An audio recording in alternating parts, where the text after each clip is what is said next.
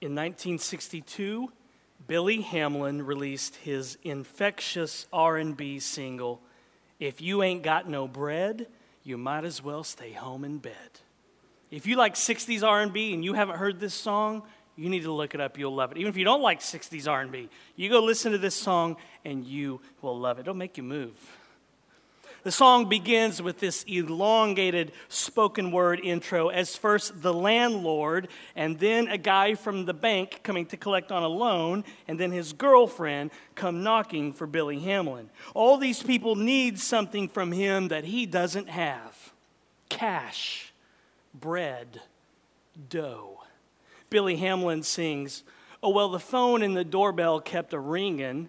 I got so many bills to pay that I ain't got a penny to my name today. So let me tell you about this sneaky little game I play. I just pull down my shades and lock the door real tight, pull off my shoes and turn out the light. Because, like man, if you ain't got no bread, you might as well stay home in bed. That's one way to deal with it. If you ain't got no bread, you might as well stay home in bed. If you don't have any money, any cash, any dough, any bread, you might as well stay home in bed. But that's not how it works in God's kingdom. If you have nothing, if you're empty, if you have nothing in and of yourself to offer to God or to offer to anyone else, then you are exactly who Jesus is looking for. Jesus is looking for people who are spiritually poor. He's looking for people who ain't got no bread. As he said in Matthew 5 3, blessed are the poor in spirit, for theirs is the kingdom of heaven. The poor in spirit are those who realize that they need God's help. They are those who confess that they are spiritually bankrupt, spiritually poor. The poor in spirit are those who can say, I ain't got no bread. Those are the people that Jesus came seeking and those are the people that Jesus uses to extend his kingdom in this world. Let me ask you something, and I think I already know the answer, but I'm going to ask it anyway. Do you ever feel inadequate to do ministry? Ever feel that way? Like, how in the world can I do what God has called me to do? I feel so inadequate. We've all been there. And we will all continue to be there because that's the way it is. It's the way it's supposed to be. In our passage today, we'll see Jesus send the disciples out two by two, two by two, and I'm sure they felt totally unqualified and unable to do what Jesus had called them to do in and of themselves. They're going to have to go out and preach. They're going to have to go out and cast out demons. They're going to have to go lay hands on people and heal them. They can't do that in and of themselves. And that's the key. In and of ourselves, we have nothing to offer the world. We have no power, we have no wisdom, we have no swagger that we can bring about the kingdom. We need the king. We don't need swagger. Jared Wilson said the church needs pastors who have the swagger gospeled out of them. And the world needs churches that have the swagger gospeled out of them. No fluff, no frills, no fog machines, no laser beam lights. The world doesn't need that. The world can do, Hollywood can do laser beams better. There's a reason why typically Christian movies don't do well at the box office because we don't do movies well, do we? The world does movies really well. What the church does really well is be the body of Christ with the good news of Jesus. The world needs churches and Christians who have had the swagger gospeled right out of them. We have no power, no wisdom, no swagger to bring about the kingdom. We need the king. We don't need swagger. We need Jesus. We need the Spirit of God. And that's exactly who the disciples had and the power that they went out in. King Jesus sent them out with his authority and in the power of the Holy Spirit to do ministry for his glory. So turn to Mark chapter 6. And what the disciples will learn as they are sent out on mission is what Mark will remind us of today in his gospel, and it's this ministry is all about poor beggars telling other poor beggars where to find bread. Ministry, evangelism, missions, Awana, youth group, Sunday school, one on one discipleship, you fill in the blank. It's all about poor beggars telling other poor beggars where to find bread. Life and ministry in the kingdom of God is all about telling one another, I ain't got no bread, man. Can you dig it? But guess what? I know where to get it. If you ain't got no bread, you are a perfect candidate for Jesus. If you ain't got no bread, you are exactly who Jesus is looking for. The late Presbyterian pastor Jack Miller, he's the guy who came up with the phrase, preach the gospel to yourself. He said this about life and ministry as poor beggars, as poor disciples who are desperately in need of God's grace. He said, D.T. Niles has said that evangelism is one poor beggar telling another poor beggar where to find bread. This is a wonderful definition. But now I wanted to add something to this insight. Evangelism is also one hungry beggar eagerly eating the bread and being changed by it, and then telling the other poor beggars where to eat of the same bread learning I was a poor beggar who needed to lean daily on the promises of God changed my whole life and ministry. As the Spirit of God breaks down your self dependence and pride, you will become a part of the chain of grace. Other weak people will see your thirsting and drinking of Christ through faith in his gospel, and they will want to drink too. That's what the disciples, those we'll see in Mark 6 and us as well. That's what disciples need to know. We tell people where to get the bread of life, and then we feast on that same bread.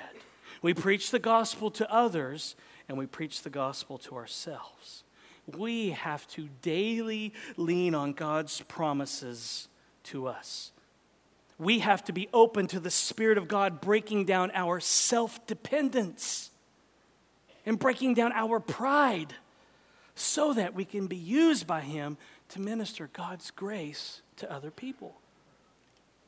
Ministry is all about poor beggars telling other poor beggars where to find bread. So look at Mark chapter 6, beginning in verse 7. Hear the word of the Lord. And Jesus called the twelve and began to send them out two by two, and he gave them authority over the unclean spirits. He charged them to take nothing for their journey except the staff no bread, no bag, no money in their belts, but to wear sandals and not put on two tunics. And he said to them, Whenever you enter a house, stay there until you depart from there. And if any place will not receive you and they will not listen to you, when you leave, shake off the dust that is on your feet as a testimony against them. So they went out and proclaimed that people should repent, and they cast out many demons and anointed with oil many who were sick and healed them. So Jesus sends the disciples out two by two, and he says that they can't take anything with them no food, no bread, no granola bars, no suitcases, no debit cards not even an extra pair of underwear. They can only wear one tunic, which was the equivalent of our underwear. The tunic was a, a one piece garment, kind of like a, a onesie that you wore underneath your robes. So, no extra clothes for their journey. No suitcases, no cash, no cheddar, no bank, no bucks, no Skrilla, no green, no loot, no dough, no bread. What they could bring was a staff. Oh, and a pair of sandals. They could wear their Birkenstocks, and that was it. Actually, there was one more thing that they could bring the promise of Jesus. They were being sent, and they had been given the authority of Jesus to do ministry. They had a staff, a pair of sandals, and a promise. It's kind of like that old Sesame Street little uh, bit. I don't know if you remember it, but I play it for my girls all the time and they love it. It's, it's where the mom sends the daughter to the grocery store and she's going to get a loaf of bread, a container of milk, and a stick of butter. And she repeats it the whole way a loaf of bread, a container of milk, and a stick of butter. Anybody remember that? Look it up. It's, it's worth the minute 15 of your life. That's the disciples here a wooden staff, a pair of sandals, and a promise of Jesus. A wooden staff, a pair of sandals, and a promise of Jesus. They had a promise of Jesus that they could take with them, that they could daily lean on his promise. And they would need that because, in and of themselves, they had nothing. They were empty. And it's true for us. These are the kind of people that Jesus sends out with his power and his authority weak and desperate people. Jesus sends out weak, desperate, dependent people. That's who he picks for his team. A common saying when it comes to serving in any ministry is that one doesn't feel qualified or able to do it. There's fear, there's weakness. Well, guess what? That's exactly the place to be. That thing you feel when you're supposed to serve and you feel inadequate, that's exactly where God wants you. Don't be afraid of it, welcome it. That's all that Jesus works with. That's who he picks, people that feel like that. So be encouraged to live and serve people and move out of your comfort zones. Be encouraged to serve somewhere here at Grace. You feel scared, you feel inadequate, you're exactly who Jesus is calling. Your weakness and your dependence and your desperation is what qualifies you for ministry. Your weakness and your dependence and your desperation merges with Jesus' authority. It merges with his power, and then ministry happens. That's how it works. You feel weak and inadequate, and then Jesus supplies his power, he supplies his authority, and then people get ministered to. That's just how it works. You're scared, you feel like you cannot do it. You're desperate. You look for excuses to find a way out, but you know that God is calling you to some ministry, and so you stress out and you freak out and you don't sleep the night before and you panic. But then when the time comes for you to serve and you have to go and you, you've called into Michelle too many times and you can't do this anymore, you've got to teach that Sunday school class to those third graders. And you get there, and guess what? You find out that Jesus is already there and he's been waiting on you. And his power collides and merges with your weakness and your desperation, and then other people get blessed. That's how it's supposed to work. That's life and ministry in the kingdom of God. Every week I pray 1 Peter chapter 4 verse 11 for everyone that serves here at Grace. Whoever speaks as one who speaks the oracles of God. Whoever serves as one who serves by the strength that God supplies, so that, or in order that, in everything, God may be glorified through Jesus Christ.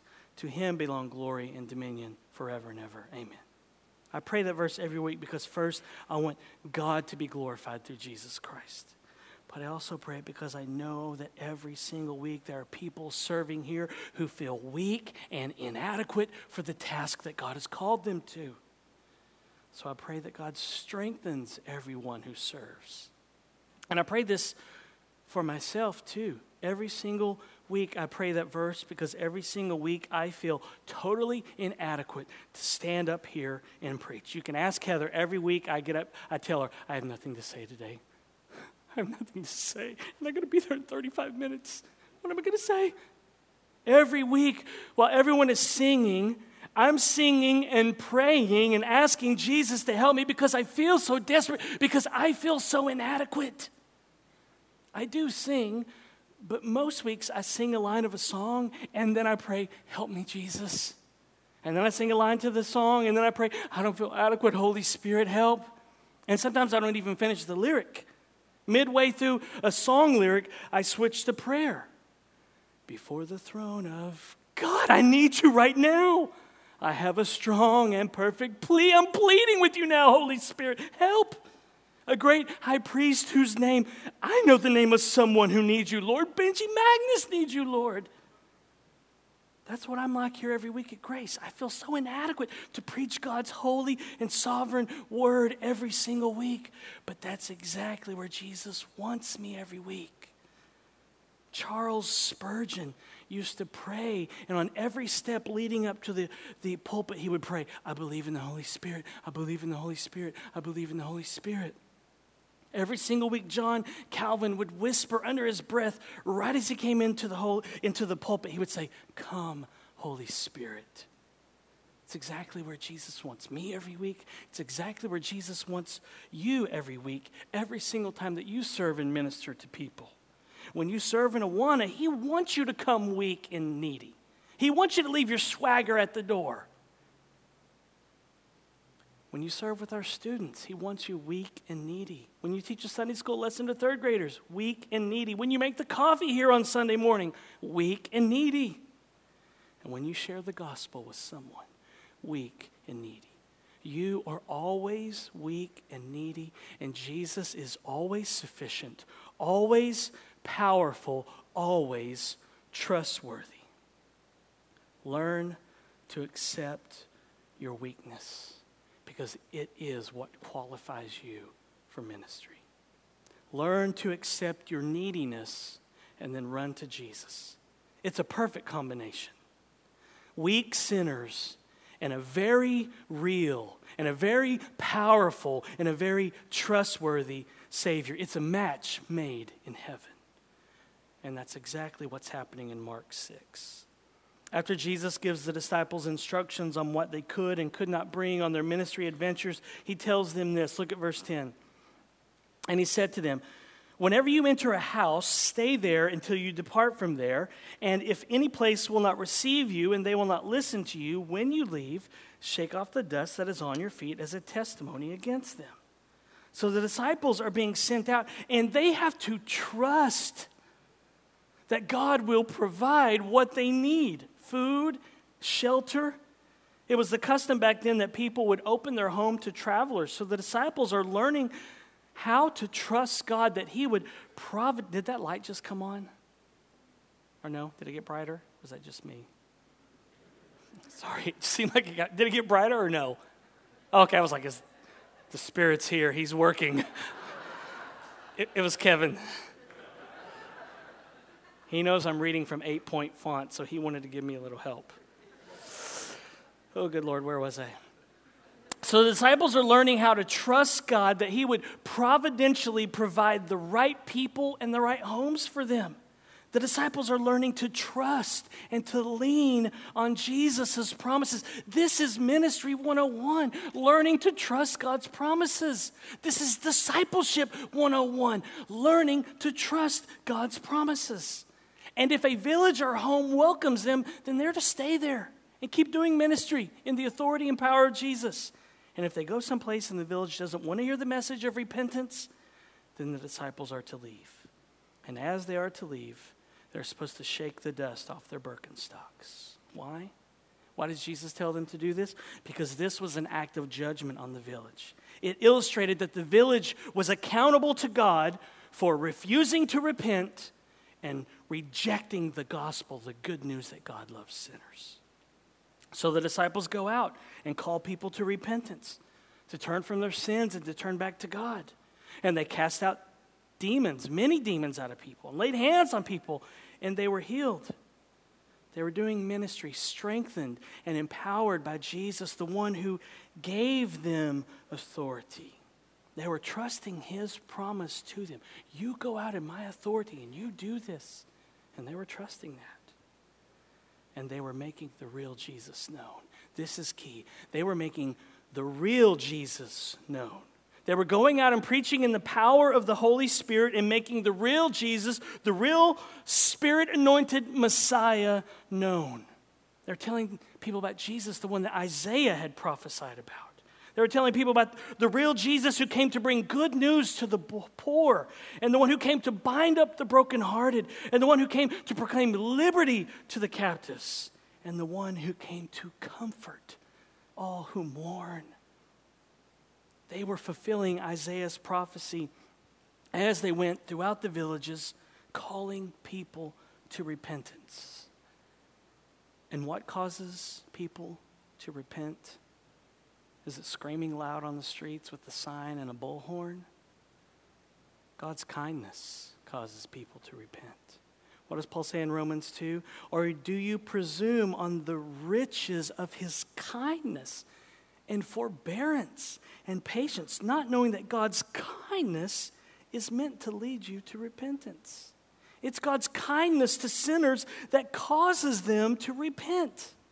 This is what the disciples were preaching. The word repentance simply means to change your mind. So, repentance is, is having a change of mind and meeting God again and being comforted by Him. Understand this, Grace. Our repentance does not lead to God's kindness. Don't reverse it. The Pharisees wanted to reverse it. The Pharisees went around preaching that our repentance leads to God's kindness, that if we will repent of our sins, then He will be kind to us. And the disciples are being sent out by Jesus, and they are contradicting that message of the Pharisees. The disciples enter these villages and they pull a Romans 2 4 before Paul ever comes on the scene. Our repentance does not lead to God's kindness, it's His kindness that draws us to repent. Repentance doesn't follow hard preaching that slams you with shame and guilt. I heard of a preacher last week, someone told me, he just shamed us. He actually said, Shame on you. That doesn't change a heart. Instead, it's preaching that highlights the fact that we are all poor beggars. That's the kind of preaching that leads you back home. It's as you are comforted and sweetly allured and spoken to tenderly by Jesus that leads you to repentance. Who knew that repentance of all things could be so sweet? so life giving, so freeing, so liberating. Owning up to your sin and selfishness doesn't seem like it would be a good thing, does it? Having to admit that you're sinful and that you're selfish doesn't seem like it would be a good thing because we all hate doing that, don't we? But it is a good thing because when you do that, you get Jesus. When you change your mind, when you turn back to God, you get Jesus. Isn't He who you want? On the surface, repentance seems like it would be like eating liver and drinking prune juice, doesn't it? Repentance. It sounds like you have to wear like itchy wool clothes and lay on a bed of nails and you're served liver and prune juice for dinner. But it's actually comforting. Repentance is comforting holding on to your sin and loving it so much and refusing to admit you've done wrong, that is eating liver and drinking prune juice and wearing itchy wool clothes and laying on a bed of nails. That's an awful place to be. That's why David said in Psalm 32 that when he held onto his cherished sins, his body was wasting away. But when he confessed his sins, when he relented, when he repented, when he changed his mind, when he turned back to God, he said there was joy. He was happy. Listen, I've seen my share of stuffy, legalistic, prideful, self righteous people, and they're miserable and they're angry because they focus on the sins of other people and not their own. They're angry because, in their eyes, nobody is living up to their standards. So they waste away wearing these scowls and these frowns because they have not experienced the joy of admitting that they are a mess. Listen, self righteousness will kill you. Self righteousness is a shovel, it will dig your grave for you. Self righteousness will bury you earlier than you're supposed to be buried. It will literally kill you. And you can spot self righteous people a mile away because they're angry like the Pharisees. They're mad. These frown lines across their foreheads because nobody's pulling their weight. But those who know their sin and who confess it, who run to the comforting arms of Jesus, those people know what joy looks like. So, repentance, what the disciples were preaching here simply owning up to your sin and your need of a Savior, and then turning back to Jesus. And what leads us to repentance? What Paul said it's God's kindness. Puritan Walter Marshall said it like this God does not drive you along with whips and terrors or by the rod of the schoolmaster of the law. Rather, he leads you and draws you to walk in his ways by pleasant attractions. The love of Christ is the greatest and most pleasant attraction to encourage you to godly living. Hear that? The love of Christ will encourage you not to licentiousness, not to say, hey, there's grace, I can sin all I want. No. If rightly understood, it will lead to what? To godly living, to godliness.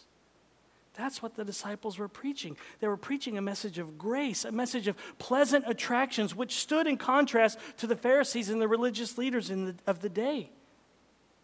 In other words, the disciples were telling people about the real Jesus, the real Messiah that Isaiah was talking about. They're telling people he's kind and he's merciful and he's gentle and he's caring, and he's forgiving and he's gracious but he's also the judge. The judge that every human being will stand before. And that's why they are calling people to repentance, calling people to change their minds about Jesus and who they think he is. Because human beings will give account to him one day. So the disciples went out two by two and told people, hey, we get it. We really mess up sometimes. But let us tell you something really good. God is still quite fond of us. Wouldn't it be great if you belonged to a God like that? Yeah, we hear you. You think Jesus' ragtag group of followers is a bunch of hypocrites, full of a bunch of hypocrites, but you see, you're wrong about that because our clan is not full of hypocrites. There's room for more. Want to join us? That's how we have to go about life and ministry here in our city. We go out with the gospel and admit that we're just as messed up as the world is. Yeah, they'll say the church is full of hypocrites, and you say, no, it's not. There's room for more. Would you like to join us? We go out with the gospel and we admit that we're just as messed up as everybody else, and yet somehow God is still fond of us. We're just as needy in and of ourselves. We have nothing to offer anyone, nothing to offer this city. We ain't got no bread. And that reminds us that ministry is all about poor beggars telling other poor beggars where to find bread. Imagine if, if, if, a zombie apocalypse could really happen and like the world really shut down and you discovered a way to get into a Costco and you walked in and you're like, man, there's all this food here. Wouldn't you want to tell people? At least the people in your group that's fighting the people in the other groups? You at least want to say, hey, I found a place, I found a big jar of pickles. Don't you miss pickles? And I found these big jars of mayonnaise, and we should throw those at the zombies because it's not worth anything, right? Wouldn't you do that? Tell people, I found food. You're starving. I found food. Come with me and let's eat. That's what we're called to do. Us, the church, God's people, poor beggars telling other poor beggars where to find bread and then feasting on the very bread that we offer to others. That's ministry. It's feasting on Jesus. We are beggars still. We don't arrive. We will always be beggars who need to feast on Jesus, the bread of life. But sometimes we forget that, don't we? Sometimes we forget that we are just as needy as the lost world that we are called to minister to. Sometimes we forget that. And when we do, our self dependence and our self righteousness and our pride rears its ugly head. Jack Miller also said this I may not have the odor of whiskey on my breath but is not the smell of my self righteousness much more offensive to God? We, clean living sinners, are no less fallen than anyone else. We should expect that a confrontation between the God of the first commandment and us worldlings would unleash a holy wrath upon us, but instead of a curse, we are staggered by the massiveness of God's love. True faith always has a hungry mouth for the bread that does not perish. Apart from a soul hunger for Christ, there is no cure for the religious professionalism and lukewarmness that forever crouches at the door of the self satisfied Christian. A friend summed up the issue like this When I first became a Christian, I was a poor beggar telling other beggars where to find bread. Gradually, though, I became an ex beggar telling poor beggars to find bread. When our witnessing sinks to this level, we seek not to win others by our welcoming love, but to protect ourselves from any deep involvement in their lives. The truth is that in our heart of hearts, we all long to be ex beggars, self sufficient, capable human beings straightening out other people from above. But grace does not work that way. It falls on the fallen, the needy, the broken, and the guilty. We have it most abundantly when we raise crippled, bleeding hands to heaven, crying out for help that we know that we cannot provide for ourselves. We remain poor beggars as disciples. We tell other poor beggars that they can find satisfying food, the bread of life, in Jesus, but we also must feast on this bread too. We never become ex beggars. We go out on mission, just like the disciples here in Mark chapter 6. We go out as poor beggars who need to lean daily on the promises of God. And as the Spirit of God breaks down our self dependence and our self righteousness and our pride, we then become a part of the chain of grace to other poor beggars other weak people will see our thirsting and see our drinking of Christ through faith in his gospel, and they will want to drink too. That's what we're called to, grace. That's what Mark is telling us here. We don't go out on our own authority, we go out empowered by Jesus' authority. That's our calling as a church to tell other beggars that they, just like us, can find bread that will truly satisfy. True faith always has a hungry mouth for the bread that does not perish, and true faith wants to share that bread. That's our calling here at Grace. We want to take the real Jesus to our city and to the Central Coast. We do not want to do what Jesus' hometown, his city, did with him, like we saw last week. They divorced Jesus from God's word. They wanted to define Jesus according to their own ideas. And no doubt, people here in our city have done this. They have their own ideas about who Jesus is, and we want to clear that up for them. We want to change their minds about who Jesus is so that they will repent, so that they will change their mind and then turn to Jesus. We want to take the real Jesus to our city. He's kind and merciful and gentle and caring and forgiving and gracious, but He's also the judge the judge that every human being will stand before and give account. And where do we see God's love and mercy and grace and kindness merge with his holiness and justice? It's at the cross. That's where we find the real Jesus. At the cross. We find the real Jesus at the cross. God's love and God's justice meet at the cross. He demonstrates his love for sinners and his hatred of their sin at the cross. The crux of the Christian life is all centered around and wrapped up in the truth that Jesus suffered for us on the cross in our place for our sins in order to bring us to God. That's where you find the real Jesus. And that's where we need to point sinners as we go out and minister to our city. We want to be a welcoming church that stands with her arms wide open, with her doors wide open to the messiest kind of people that our city can provide. Open wide your arms, open wide these doors, and say, Santa Maria, give us the messiest people you got, we'll take them. That's the kind of church we want to be. We are here as His representatives, and we want to invite and welcome everybody to His heavenly banquet that that's coming. We want to be a church whose lips drip with the love and compassion of Jesus for sinners. To echo the words of Jesus in Isaiah 55 Come, everyone who thirsts, come to the waters, and he who has no money, no bread, no dough, no cash, no cheddar, no Skrilla, come, buy and eat. Come buy wine and milk without money and without price?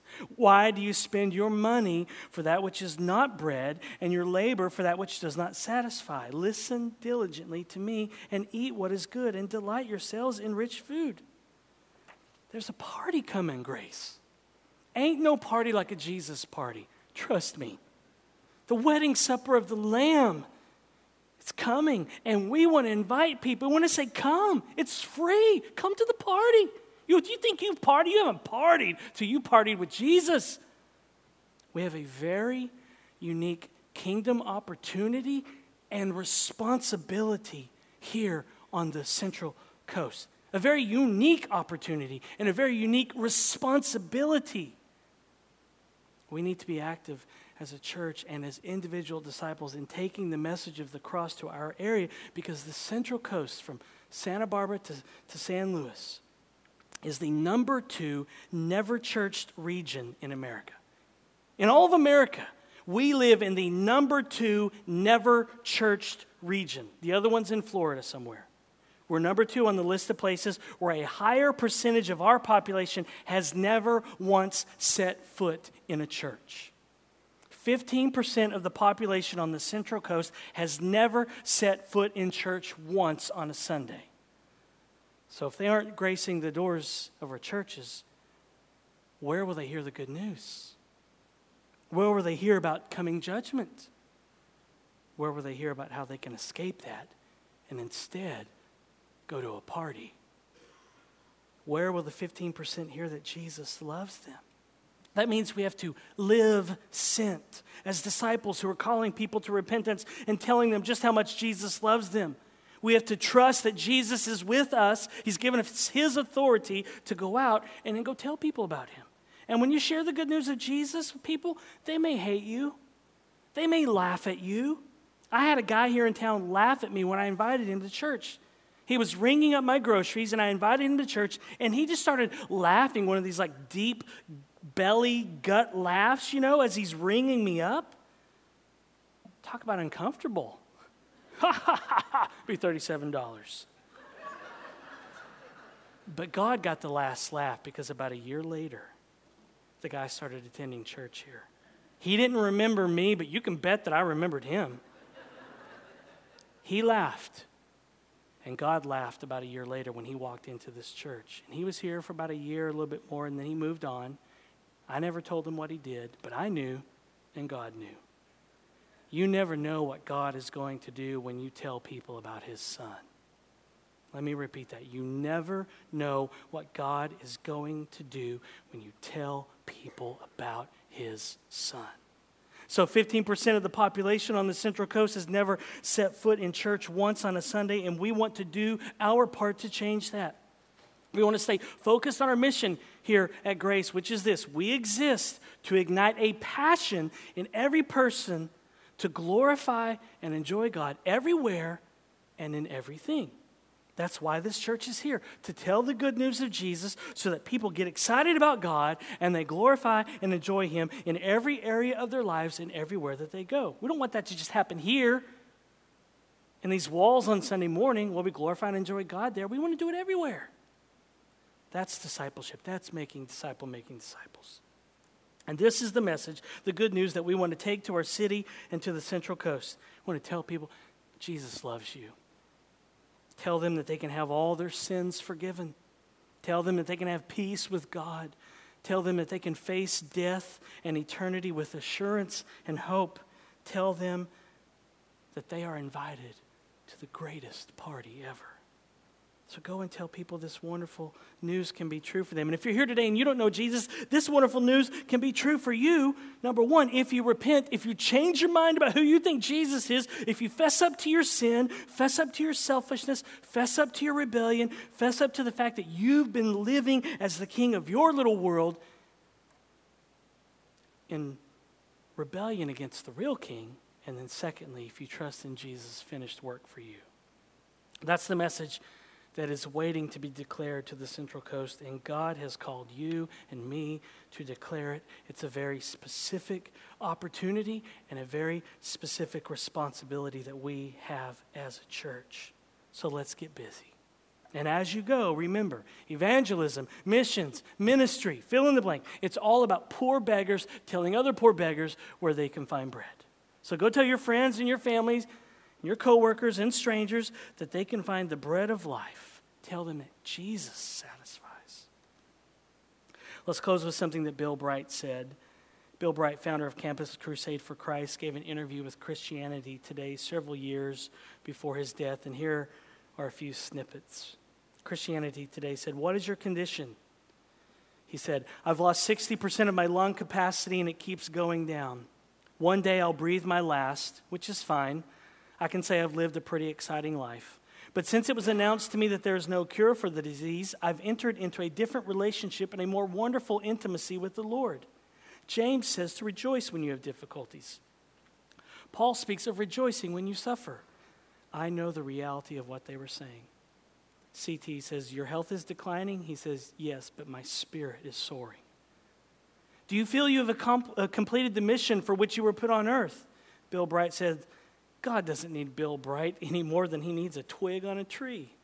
He created us in his image and he loves us, but he can raise up sticks and stones to worship him. So it's not as though my departure is going to leave a big hole.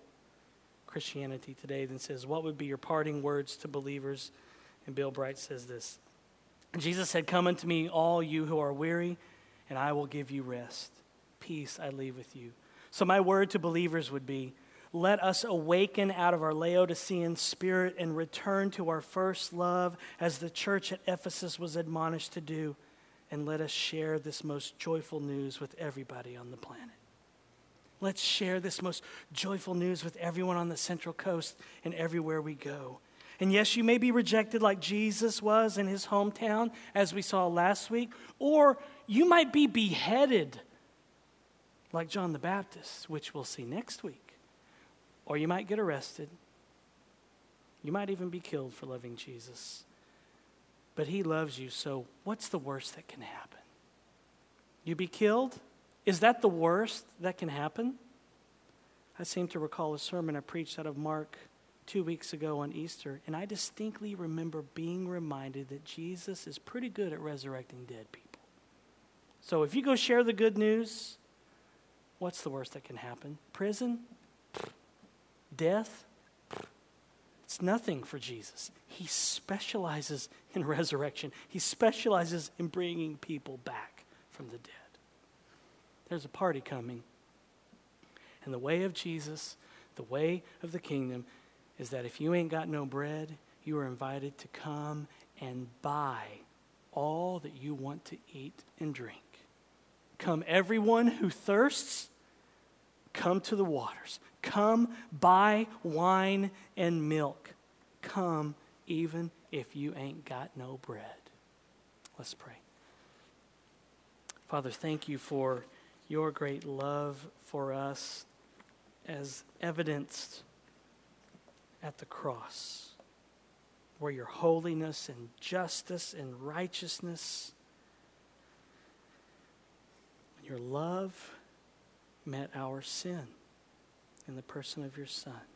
Thank you that you made him who knew no sin to become sin for us so that we could have his righteousness, so we could be declared clean and be able to come into your presence.